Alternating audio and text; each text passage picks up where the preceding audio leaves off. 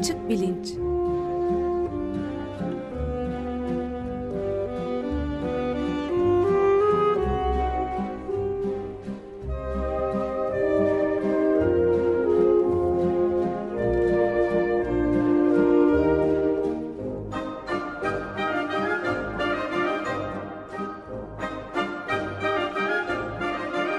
Güven Güzeldere ile bilim ve felsefe sohbetleri.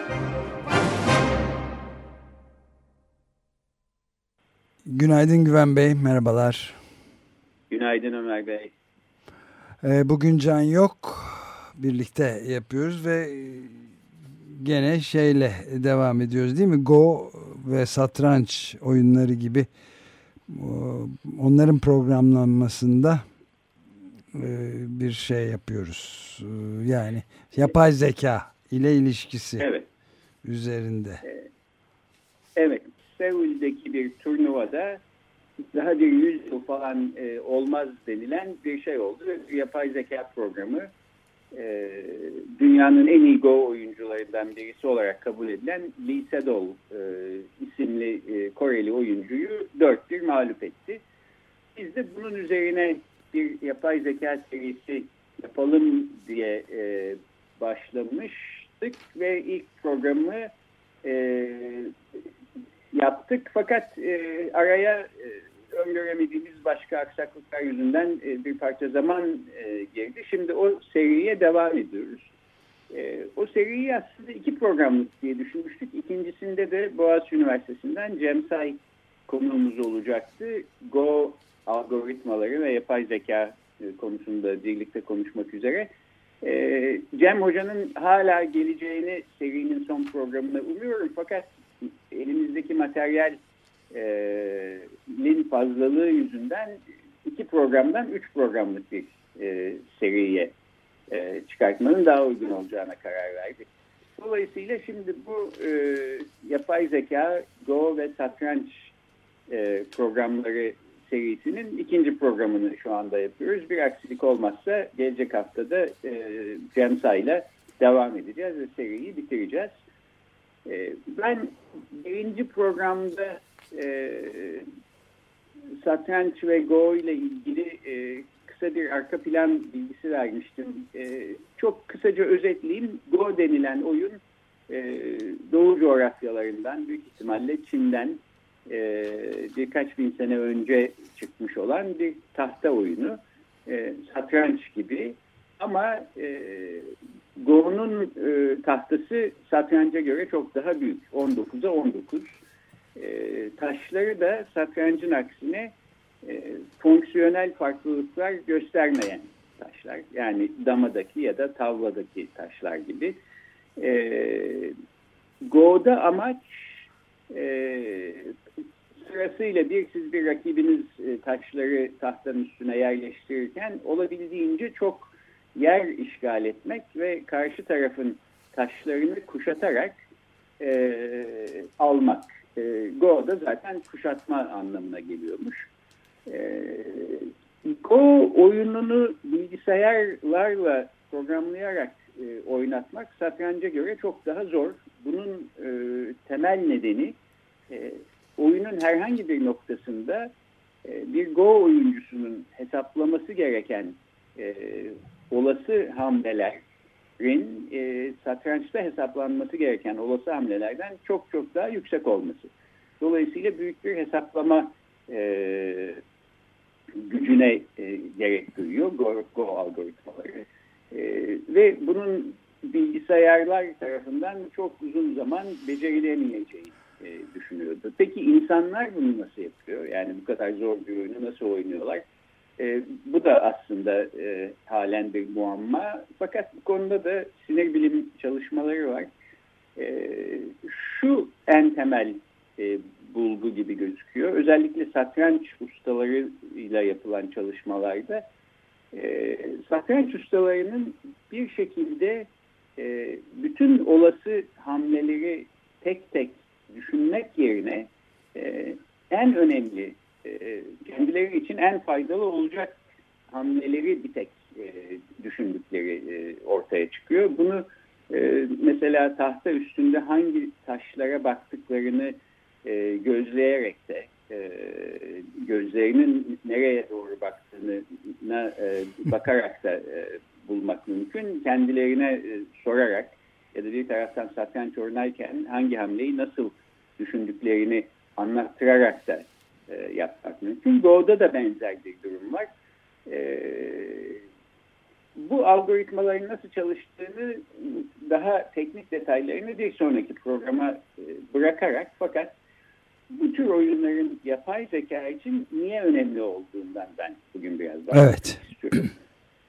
Ee, burada da e, şimdi epey bir zaman aslında satrançta da e, insanları daha doğrusu satranç ustası olan insanları bilgisayarlar hiçbir zaman alt edemez. Çünkü e, burada e, herhangi bir satranç oyuncusu kuralları e, izleyerek sonuçta bir oyun oynuyor ama satranç ustaları sahiden inanılmaz bir e, performans göstererek e, bir şekilde sezgiyle en doğru hamleleri seçmeyi beceriyorlar. Bilgisayarın bunu yapmasına imkan ihtimal yok. Dolayısıyla e, satrançta şampiyonluğu her zaman insanlar ellerinde tutacak diye e, düşünülmekteydi. Öyle olmadı. 1997 senesinde Mayıs ayında e, IBM'in geliştirdiği Deep Blue isimli bir program e, Gary Kasparov'u o zamanın satranç e, dünya şampiyonunu alt etti ve e, şampiyonluğu insanların elinden almış oldu. E, peki aldı da ne oldu? E, büyük yeni başka bir tartışma o zaman e, koptu. E, bu tartışmanın e, diyalektiğini biraz e, anlamamız için e, en temel iki karşıt görüşe bakmakta fayda olabilir. Birinci görüş yapay zeka konusunda kuşkucu olan görüş. Şöyle diyor, e, tamam peki bu program e, yendiyse yendi Gary Kasparov'u. E, ne önemi var bunun? Sonuç itibariyle bir hesap makinesi herhangi bir insandan daha hızlı olarak çarpma ya da toplama e, yaptığı zaman biz bu makineye akıl atfetmiyoruz. E, bunu çok önemsemiyoruz. Bu satranç programının yaptığı da işte hesap makinesinin büyük bir hızla sayıları çarpıp toplamasından e, çok öte bir şey değil. E, bir takım kuralları e, sonuçta e, takip ederek, izleyerek e, bu kazanmış olabilir ama akılla ilgili bize bir şey göstermiyor. Dolayısıyla e, bundan hiç etkilenmedik e, kuşkucular böyle diyor. E, yapay zeka destekçileri ise e, tabelaya bakalım ona göre konuşalım. Bakın artık şampiyonluğu insanlığın elinden almış olan bir bilgisayar programı var e, diyorlar. Evet. Ve e, e, iki görüş burada e, öne sürüyorlar. E, ondan önce fakat şundan da bahsedeyim. E, bu 1997'deki e, şampiyonluğu Deep Blue'nun kazanmasının hemen ardından Slate dergisinde mesela yapay zeka konusundaki en kuşkucu felsefecilerden Hubert Dreyfus'la yapay zeka destekçisi felsefecilerden Daniel Dennett arasında karşılıklı bir 5-6 tane yazışma olmuştu tam bu dediğim e, eksen üstünde gidiyordu. Yani bunun hiçbir önemi yok. Zeka hakkında, akıl hakkında bir şey göstermiyor ile e, göstermez mi? E, satranç gibi çok önemli ve zor bir oyunda dünyanın en dahi e, oyuncusunu alt etmiş vaziyette makineler. E, daha ne olsun? E, şeklinde bir tartışma geçmişti. Yapay zeka destekçilerinin e, şunu da söylediklerinden e, bahsetmemiz lazım. E, şimdi genel olarak şöyle bir tanı var e, yapay zeka kuşkucularında. E, bir bilgisayara ne programlarsanız bilgisayar size onu geri verir. Hı hı. Dolayısıyla e, sonuçta Deep Blue e, Gary Kasparov'a karşı satranç maçını kazanıyorsa burada asıl kazanan makine değil Blue'yu programlayan insan. E, makine burada işte en fazla bir e, arayüz olarak e, yani programcının bir enstrümanı, bir aracı olarak belki görülebilir. Evet. Dolayısıyla burada aslında e, bu turnuvanın e, dünya şampiyonası maçı programcı olan insanla Gary Kasparov arasında oynanmış gibi gözükmeli. E, makine burada yalnızca bir araçtan ibaret. E, bunun çok doğru olmadığının altını çizmem lazım. E, niye ya da nasıl doğru değil? E, birincisi bu programlar e, belli bir al, öğrenme e, komponenti e, ni de genellikle içlerinde barındırıyorlar ve zaman içinde e, oynadıkça e, satranç ya da go e, ve haliyle kendi başlarına çok hızlı e, bir şekilde oynayabiliyorlar. Yani e, bu Go turnuvasında da mesela iki maç arasında e, Lee Sedol ancak e, yatıp 8 saatlik bir uyku e, çekmeye çalışırken e, rakibi olan program e, o geceden ertesi sabah kadar belki binlerce defa evet. e, yeniden e, oyun oynayıp kendini geliştiriyor. E, makinelerin uykuya ihtiyaç duymaması ya da e, uykudan uyanıp bir daha uyuyamama falan gibi dertleri olmamasının e, insanlara karşı bir haksızlık olduğunu e, söylemek de mümkün.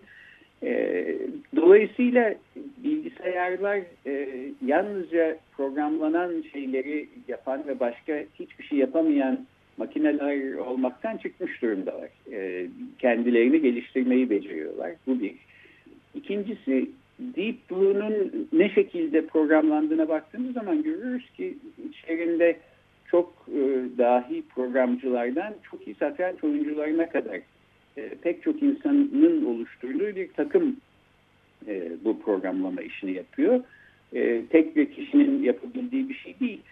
Buna rağmen eğer e, Gary Kasparov e, Deep Blue'yu programlayan bütün insanların bir arada karşısında otursaydı bu insanlar bir arada düşünüp taşınarak e, Gary Kasparov'a karşı oynamaya çalışsalardı yine de çok büyük ihtimalle kaybedeceklerdi.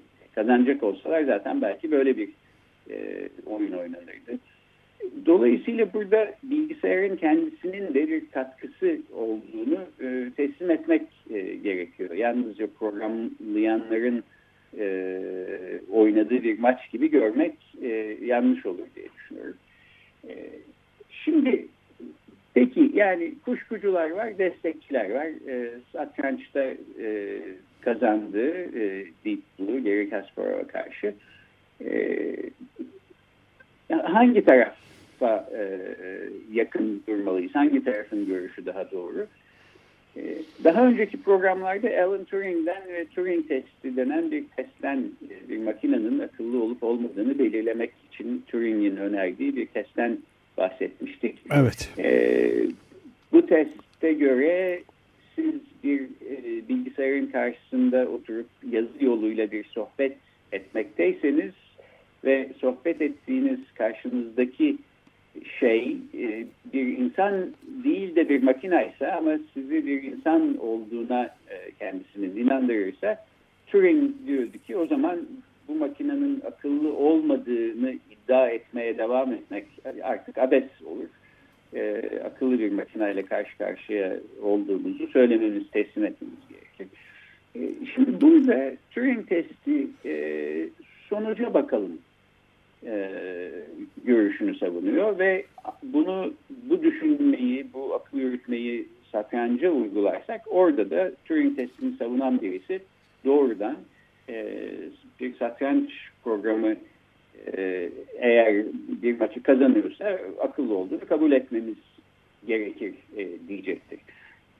Ben e, burada belki e, bu tartışmanın içine eklememiz gereken bir başka incelik e, olması gerektiğini düşünüyorum. Sonuç yani bilgisayarın performansı ya da davranışı haliyle önemli. Ama sonucun kendi başına yanıltıcı olabileceği yerler de var ve e, bu açıdan bu sonuca nasıl ulaşıldığını analizini de yapmak yani altta yatan mekanizmaya da evet. bakmak gerekli kanaatindeyim. E, bu serinin ilk programında e, brute kuvvet stratejisi ya da yöntemi diye bir şeyden bahsetmiştim. Bazı oyunları e, bir akıl yürütme şeklinde e, programlamak e, gerekmiyor.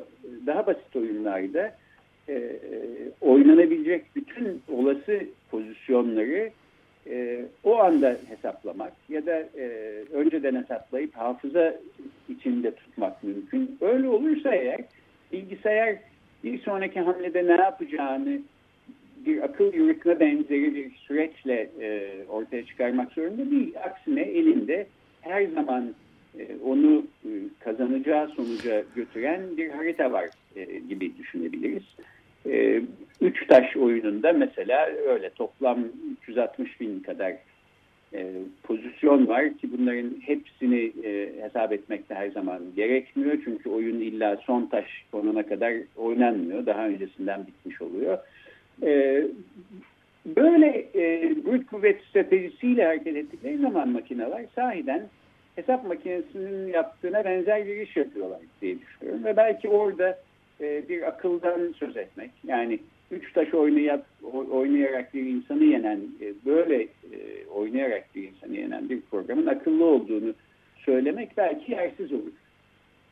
Ama satrançta e, bu brute kuvvet yöntemini uygulamak mümkün değil. Çünkü ilk programda da bahsetmiştim. E, 10 üzeri 123 tahta pozisyonu olduğu düşünülüyor. Bunları e, gerçek zamanda hesaplamak da önceden hafızaya koymak da mümkün değil. E, dolayısıyla bu bilgisayar e, programları satranç oynarken aynen insan e, beyni gibi kısıtlamalar altında çalışmak zorunda kalıyorlar. E, bir zaman kısıtlaması var. Yani belli bir süre içinde hamleyi yapmak durumundalar. Zamanları e, bitmeden bu hamleyi yapmak için hamle analizinde de bir derinlik kısıtlaması haliyle e, ortaya çıkıyor.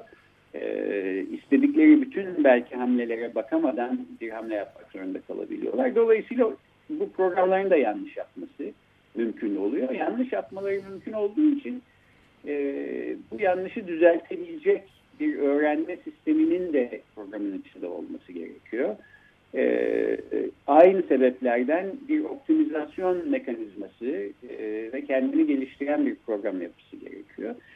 Bütün bunları bir araya koyduğumuz zaman e, bir tür insanın akıl yürütmesine benzer bir yöntemin izlenmesi zorunlu hale geliyor satranç programlarında. Satrancın doğası gereği. E, yani bir tür yapay aklın yürürlükte olması lazım. Satrançta böyle olan e, durum Go'da daha da haydi haydi e, öyle.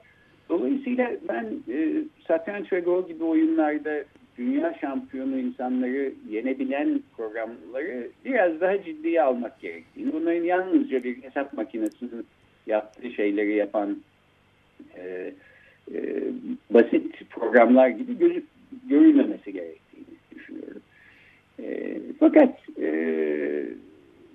şöyle bir itiraz e, yine gelebilir. E, denilebilir ki tamam yani bu, bu bilgisayarlar brute kuvvet e, yöntemini kullanmıyor ama yine işte belli bir e, kural kümesini kullanarak e, belli kuralların peşinden gidiyorlar. Bunlar da önceden programlanmış şeyler ve bu yaptığı bilgisayarın insanın kendi zihninde yaptığı işlemlerden o kadar farklı ki buna yine de akıl ya da zeka denemez. Ee, bu itiraz dışında en başta belirttiğim e, tartışmanın diyalektiğinin e, kuşkucu pozisyonuna neredeyse geri dönmüş oluyoruz. Yani bu, bu makinenin yaptığını sonuçta bir hesap makinesinin yaptığından farkı yok. E, akıl bunun neresinde? E, ona da cevap olarak e, yapay zeka destekçilerinin verdiği bir e, argüman var. Ben bu argümana uçuş argümanı e, adını taktım. E, niye öyle söylediğimi anlatayım. E, insanlık tarihine baktığımız zaman e, insanların e, kuşların nasıl uçtuğuna öteden beri çok merak gösterdikleri ve aslında kendilerinin de kuşlar gibi uçup uçamayacağı konusunda çalışmalar yaptıklarını görüyoruz. Ve uçuş konusundaki e, araştırmaların hepsi ilk başlarda kuşları taklit ederek e, ilerliyor. Yani e, işte kuşların e, kanatlarına benzer kanatlar inşa ederek, belki kuş tüylerinden e, inşa ederek bunları bir elbise gibi e, insanlar vücutlarına giyip yüksek bir noktadan atlayıp uçmaya çalışıyorlar. İşte bunun örneklerinden bir tanesi bizim e, coğrafyamızdan Hazarfen Hazarfen Ahmet Çelebi. E, e, Galata Kulesi'nden, Evliya Çelebi'nin anlattığına göre e, Galata Kulesi'nden e, atlayıp e, e, kuş kanatlarını kullanarak, e, dev tartal kanatlarını kullanarak e, Üsküdar'a kadar ulaşması e, Evliya Çelebi'nin anlattığı doğruysa e, 4. Murat hem e, bundan çok etkileniyor bir kese altın e, veriyor e, Ezerfen Ahmet Çelebi'ye hem de bir taraftan bu adamdan korkulur ne yapacağı belli olmaz diyerek e, Cezayir'e sürgüne yolluyor ve sürgünde ölüyor. Evet cezalandırıyor çünkü. Hezarfen Ahmet Çelebi evet. maalesef evet e, çok merak iyi bir şey değildir e, e, düşüncesiyle herhalde. E, e, araştırmaları da bu şekilde e, sona ermiş oluyor. E, şimdi fakat şunu görüyoruz. Böyle e, Hezarfen Ahmet Çelebi gibi kuşları taklit ederek e, uçmaya çalışan insanlar aslında bugünkü uçak teknolojilerini geliştirmiş insanlar değil. E, önce havadan hafif bir gazı e, bir aracın içine doldurarak balon ya da zeplinlerle e, uçmayı e, denedikten sonra bu da kanat çırpmaktan çok daha farklı bir yöntem.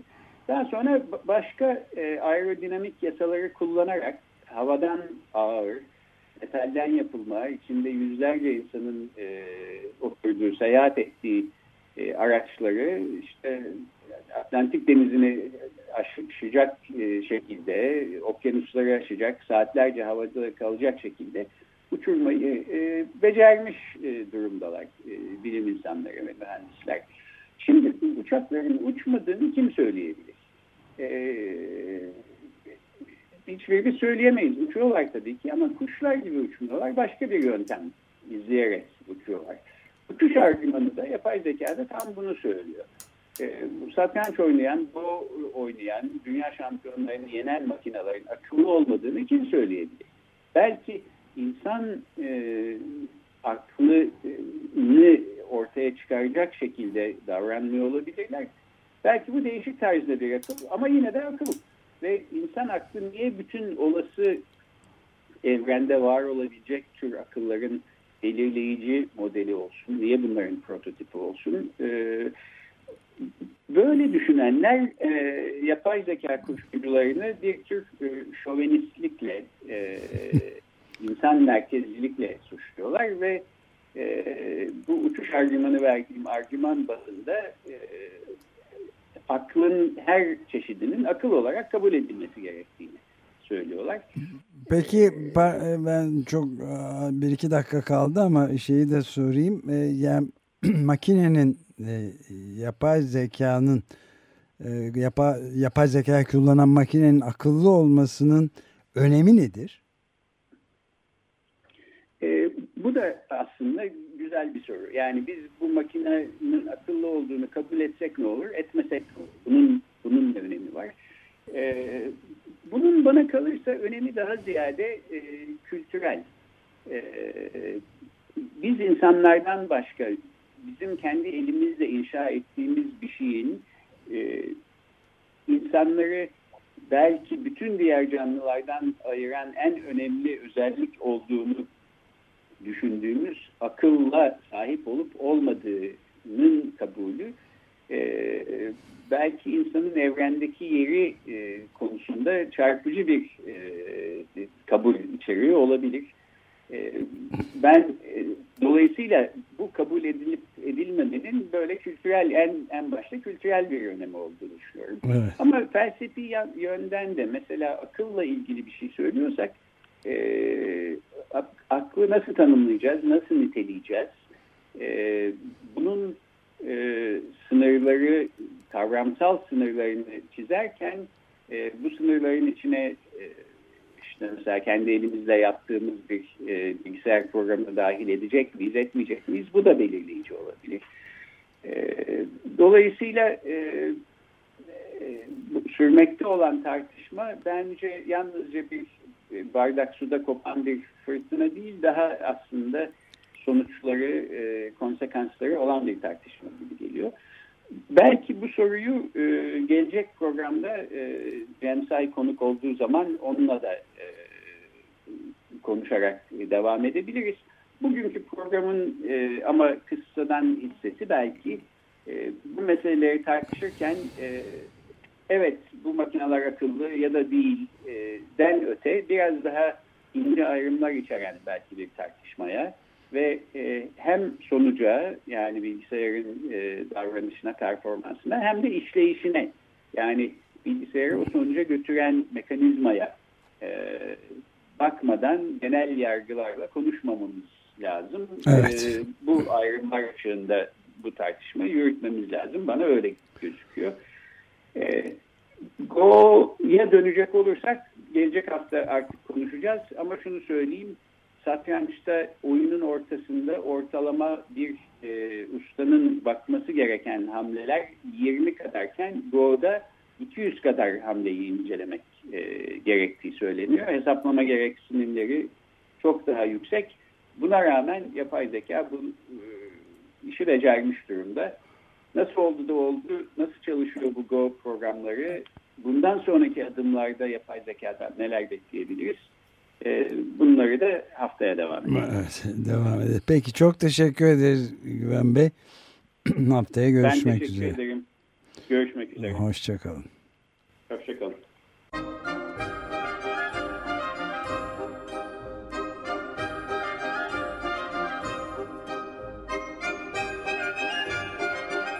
Açık Bilinç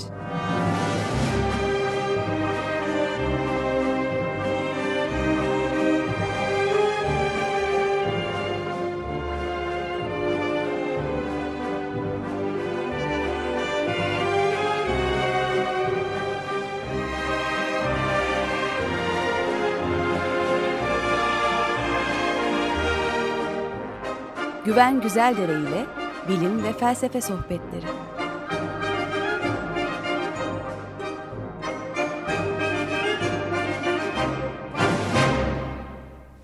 Açık Radyo program destekçisi olun.